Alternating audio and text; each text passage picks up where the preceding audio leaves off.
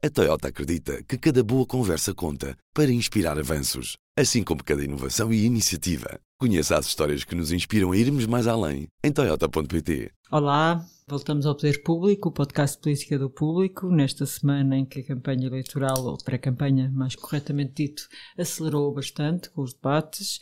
Eh, eu sou Ana Sá Lopes, comigo está a Helena Pereira, Sónia Sapage e São José Almeida. Boa tarde. E vamos aqui discutir este arranque na semana em que o Primeiro-Ministro disse que os portugueses não gostam de maiorias absolutas. São José Almeida. O que é que se te oferece dizer? Epá, eu gosto desta expressão, desculpa lá, é uma Sobre expressão o quê, antiga, eu de concretamente? antigas. Sobre o que Sobre o concretamente? Primeiro-Ministro ter dito que os portugueses não gostam de maiorias absolutas. que se me oferece dizer é a interpretação que ele faz do eleitorado. Não sei com base em quê. Ele diz Não que é uma posso- sensação. Eh, Pronto, se eu ouvi é, bem, mas mas eu pronto. também ando um bocado surda. É, é a impressão que ele terá. Eu continuo a dizer, eu há três anos que digo isto, e portanto cada vez o digo com mais eh, convicção, que é muito provável que o PS vai ter maioria absoluta.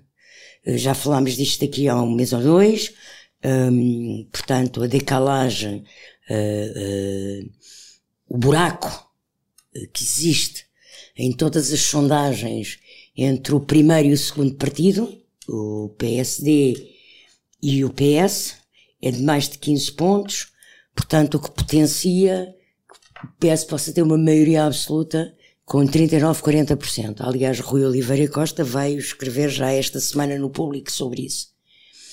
Hum, e penso que a forma como esta pré-campanha tem decorrido, com um modelo de debates que eu acho que é excessivo, mas depois falaremos sobre isso daqui a bocado, a forma como esta campanha tem decorrido, a normalidade com que tem decorrido e a tranquilidade, que resulta também dos disparates que se fizeram nas europeias e, portanto, os partidos aprenderam que não podem radicalizar nem desatar ou ofender eh, durante a campanha, porque os eleitores não gostam disso. Uh, mas há uma tranquilidade, porque precisamente não há nenhuma expectativa na sociedade portuguesa de que possa haver uma mudança de poder. Não há nenhuma base para dramatização de discurso eleitoral. E, portanto, estamos numa normalidade democrática, haverá uma consulta às urnas, e eu penso que a segurança do Primeiro-Ministro vem de saber que vai ganhar, Penso que ele gostaria muito de poder ter uma maioria absoluta para também entrar na história das maiorias absolutas.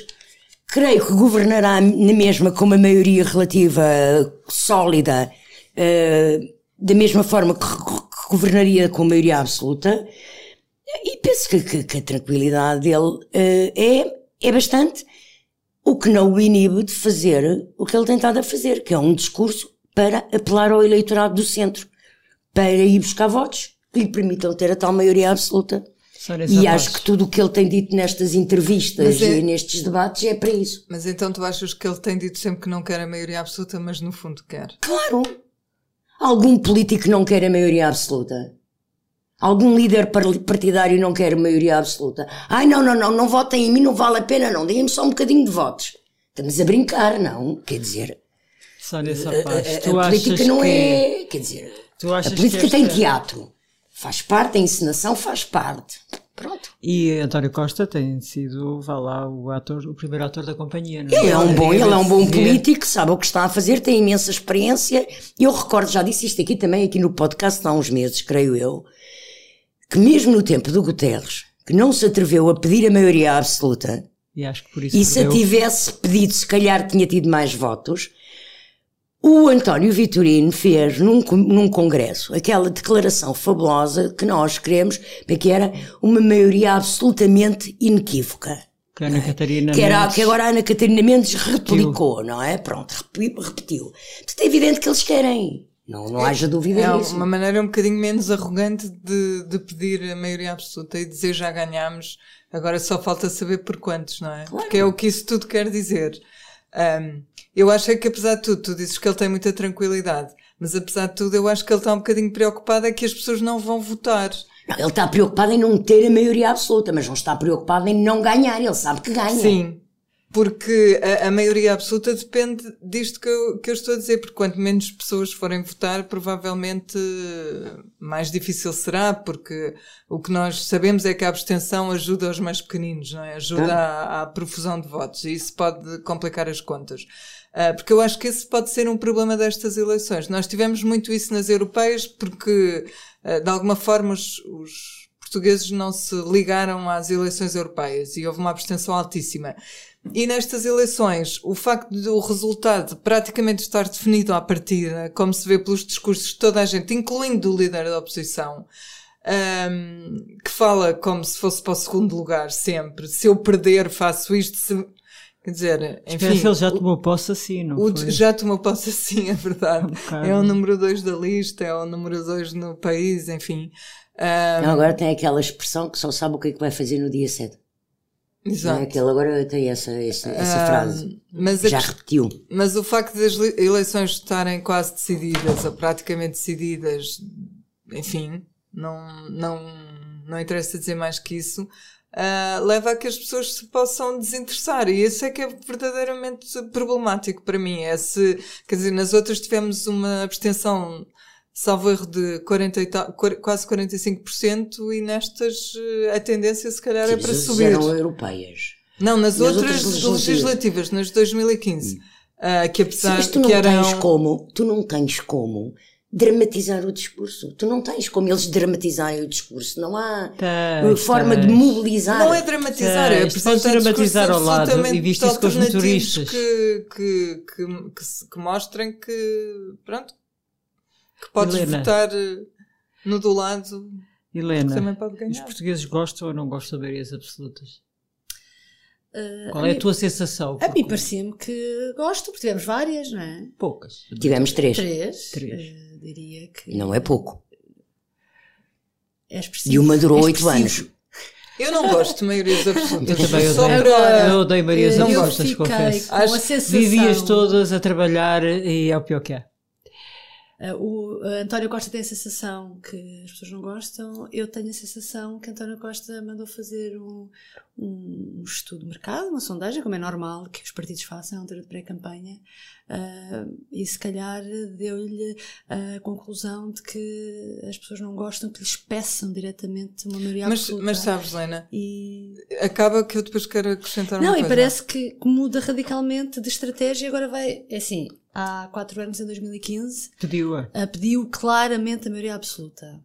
Uh, podia não ter pedido uh, nos comícios ou assim todos os dias, mas cada vez que dava uma entrevista, ele dizia que, que o objetivo, que fique claro, é a maioria absoluta. E não correu bem, não ganhou as eleições.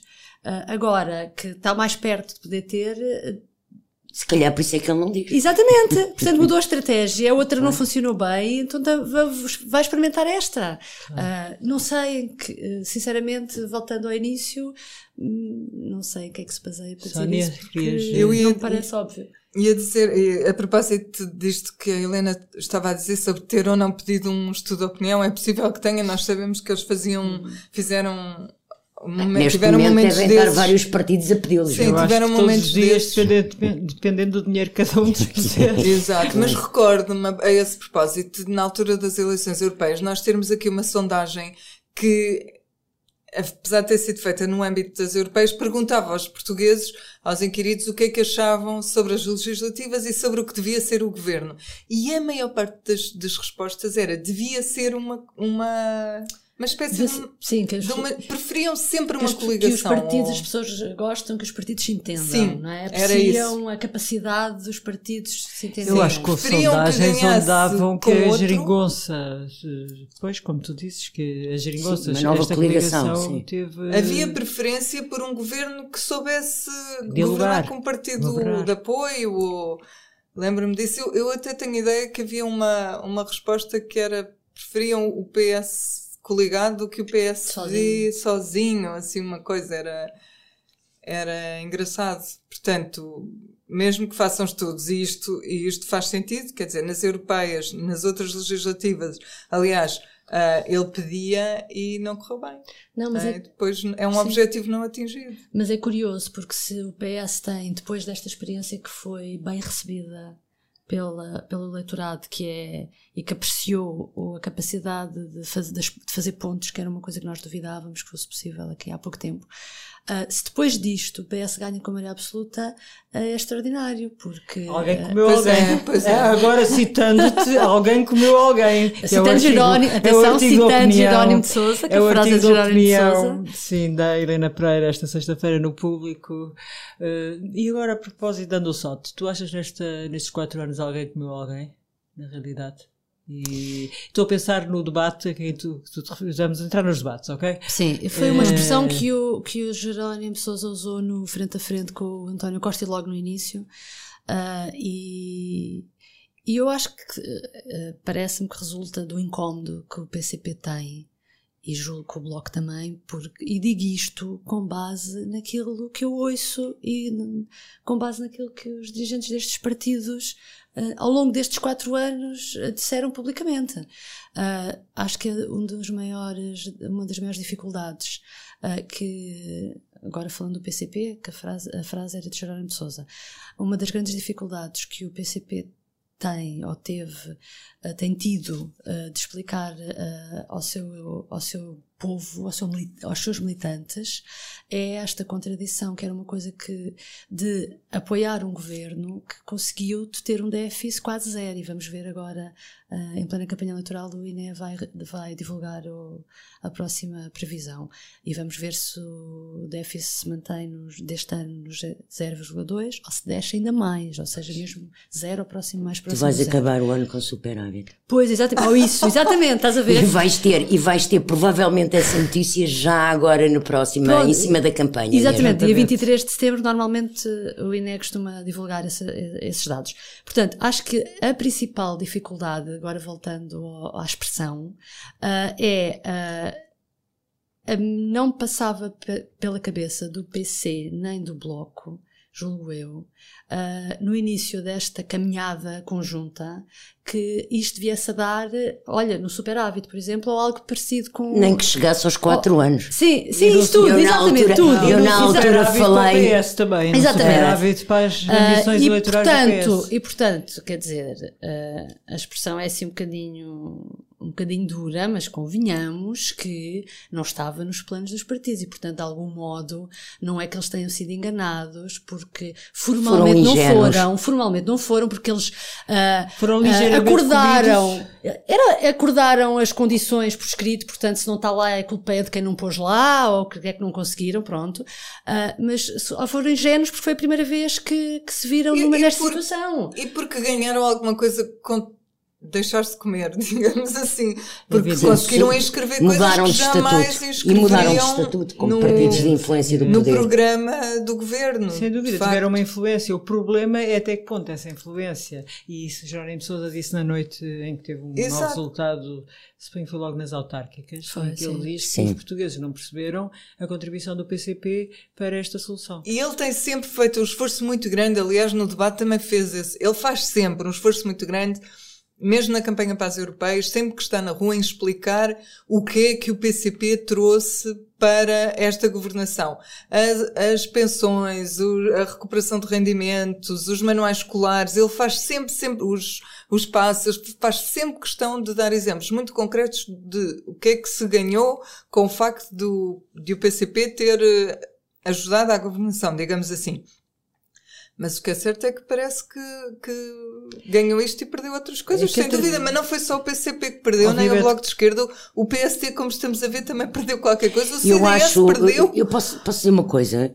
Eu acho extraordinário, porque de facto, eu, eu estou convencida que o PCP não irá baixar, se baixar é uma coisa de décimas no resultado eleitoral e que o BE pode eventualmente subir ou repetir o, o, o último, o último resultado também.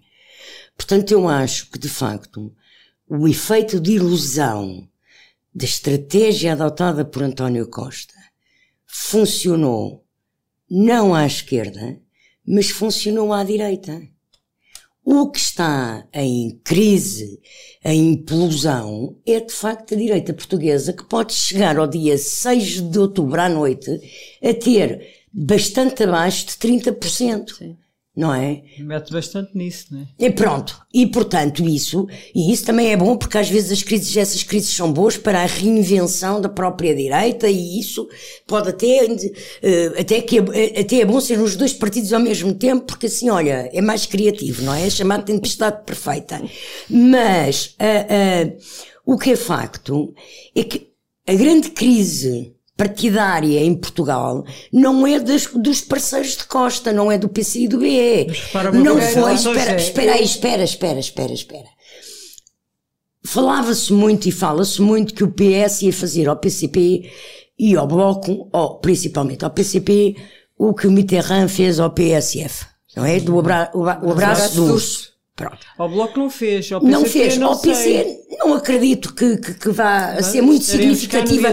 O PC pode perder dois deputados, três, não vai ser a hecatombe que vai ser à direita a nível de perda de deputados. Não, Pronto. é claro que a hecatombe aqui Pronto. a séria é a direita. Pronto. Mas isso... eu temo, eu temo muito pelo resultado do PCP. E eu creio... E ao Bloco é fixe, estão simpáticas, mas não sabemos. E eu, e eu creio que muita desta estratégia cheia de manha política e sabedoria política, de certa forma é manha política, de experiência, que António Costa está a aplicar nesta campanha e no seu discurso, que é um discurso dirigido sobretudo para o eleitorado do PSD.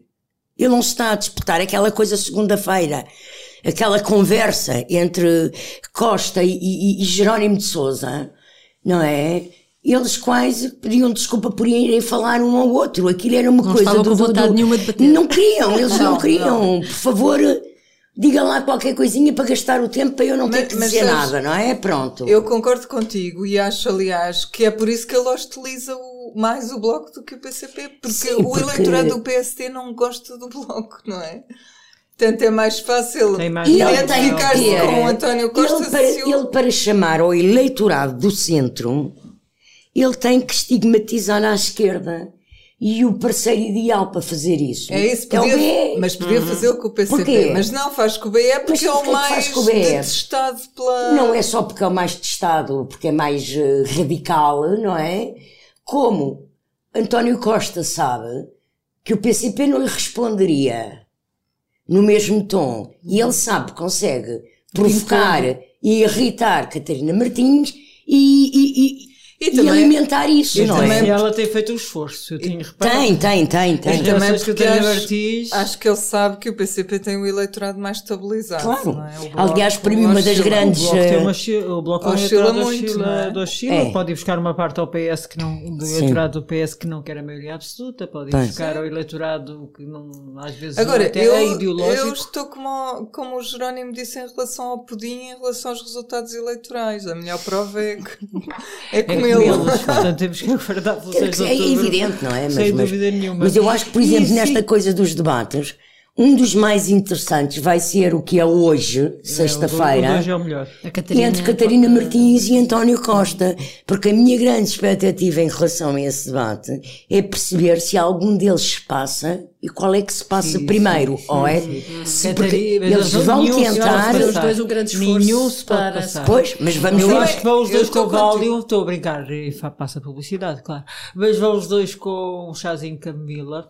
Eu tenho notado que nos debates todos tem havido passar. um grande cuidado nestes debates todos os que vi, mesmo o de Catarina Martins com a Associação Cristas, que era uma conversa de surdos, porque ali não havia disputa nenhuma, muito, não é? Mas eu gostei mas imenso dessa. Eu acho que uma grande cordialidade. Um frente a frente entre. Uma, uma entre grande cordialidade, uma grande educação. É foi, brutal, foi, foi, foi. Não, e sobretudo a primeira parte foi muito engraçada porque deixou bem claro a diferença de propostas de diário e de objetivos é. na gestão da, da, política orçamental e fiscal entre é, a esquerda é, e a direita. É, Nesse sentido foi muito, muito, coisa muito, que me, bom. Que me, que, me, que me põe perplexa, embora, em termos de estratégia, embora saiba que Rui Rio, pronto, pensa o que pensa, pensa o que pensa, ele tem 61 ou 62 anos, portanto pensa o que pensa. Tem 61. Tem a idade, 60. antigamente chamava-se idade da razão aos 7 anos, não é? Portanto, em fazer as contas, 60 menos 7 há 53 anos que ele deve pensar a mesma coisa, mas vocês acham que isto dele insistir de que não é direita, que não é direita, que não é direita, não é um bocado contraproducente? Não, não é. Eu acho não que é. ele é mesmo assim, ele... Para já é genuíno. Não que é genuíno é, eu acabei de dizer, ele pensa isto há muitos E anos. há, de facto uma parte A do PSD que não é de direita. Eles estão a disputar, o Costa e o Rio estão a disputar o mesmo eleitorado. E é isso que eles estão a Oh, fazer. Ana, há uns anos eu entrevistei a Maria Cavaco Silva e, e o título da entrevista era Eu sou de centro-esquerda. Portanto, o PSD teve o seu melhor resultado com um presidente cuja esposa, mulher dizia sou de centro-esquerda. E o Cavaco era um social-democrata. Mas o. Cavaco, sendo a economia muito próximo dos sociais-democratas europeus, é verdade, eh, e até com alguns toques keynesianos aqui e acolá, mas o Cavaco tinha depois, que o Costa aliás está a replicar, a cena da autoridade, a cena Mas, da... oh, oh, oh, Mas o Rio também tem nos- isso. direita nos costumes, altamente Isso, direita, repara, altamente Sim, católico. isso sim, mas isso o Costa não está a replicar. Não, Não. o Costa não é católico o- o- nem, é, o que nem é Co- conservador nos O que costumes. Costa está a, a replicar é essa autoridade de Estado que Cavaco representou. Houve. Mas eu, isso o eu, eu, também eu, eu acho isso normal. Um líder político que é primeiro-ministro tem que demonstrar autoridade de Estado, se não cai. Houve isso não. Há não fórmulas e fórmulas de Houve- fazer. não e há- não acho tu- que, que as do Costa tenham iguais às do Rio. Exatamente. Sim, não são, como não são iguais às do Cavaco. Eu lembro-me na altura do cavaquismo. Pronto, éramos todos muito mais novos, não é? Éramos hiper jovens. que nós. ah, ah, Aliás, que estávamos na adolescência. Víamos, eu não, já não estava propriamente na adolescência, mas I'm pronto. joking. Mas, mas ah, eu lembro-me como as pessoas passavam, eu, os meus amigos, pessoas de esquerda, com, se passavam e até algumas pessoas de direita com aquilo que se dizia aos tiques autoritários do cavaquismo, não é? Pronto. E Mas quando nós pensamos Alguns hoje em dia. por esse social-democrata chamado Oh, Pacheco Pereira. Pronto, mas houve uma coisa, Ana, quando nós passamos hoje em dia a prazo, olhando para trás para a história, houve dois momentos do cavaquismo em que isso foi muito visível, que é a manifestação dos polícias com as mangueiras e a manifestação Da da ponte. ponte. Epá, e ainda bem que ele fez o que fez. Porque não é normal o que é que ia ser o país e o caos que ia transformar-se se os polícias tivessem conseguido prosseguir naquela escalada em que estavam na altura.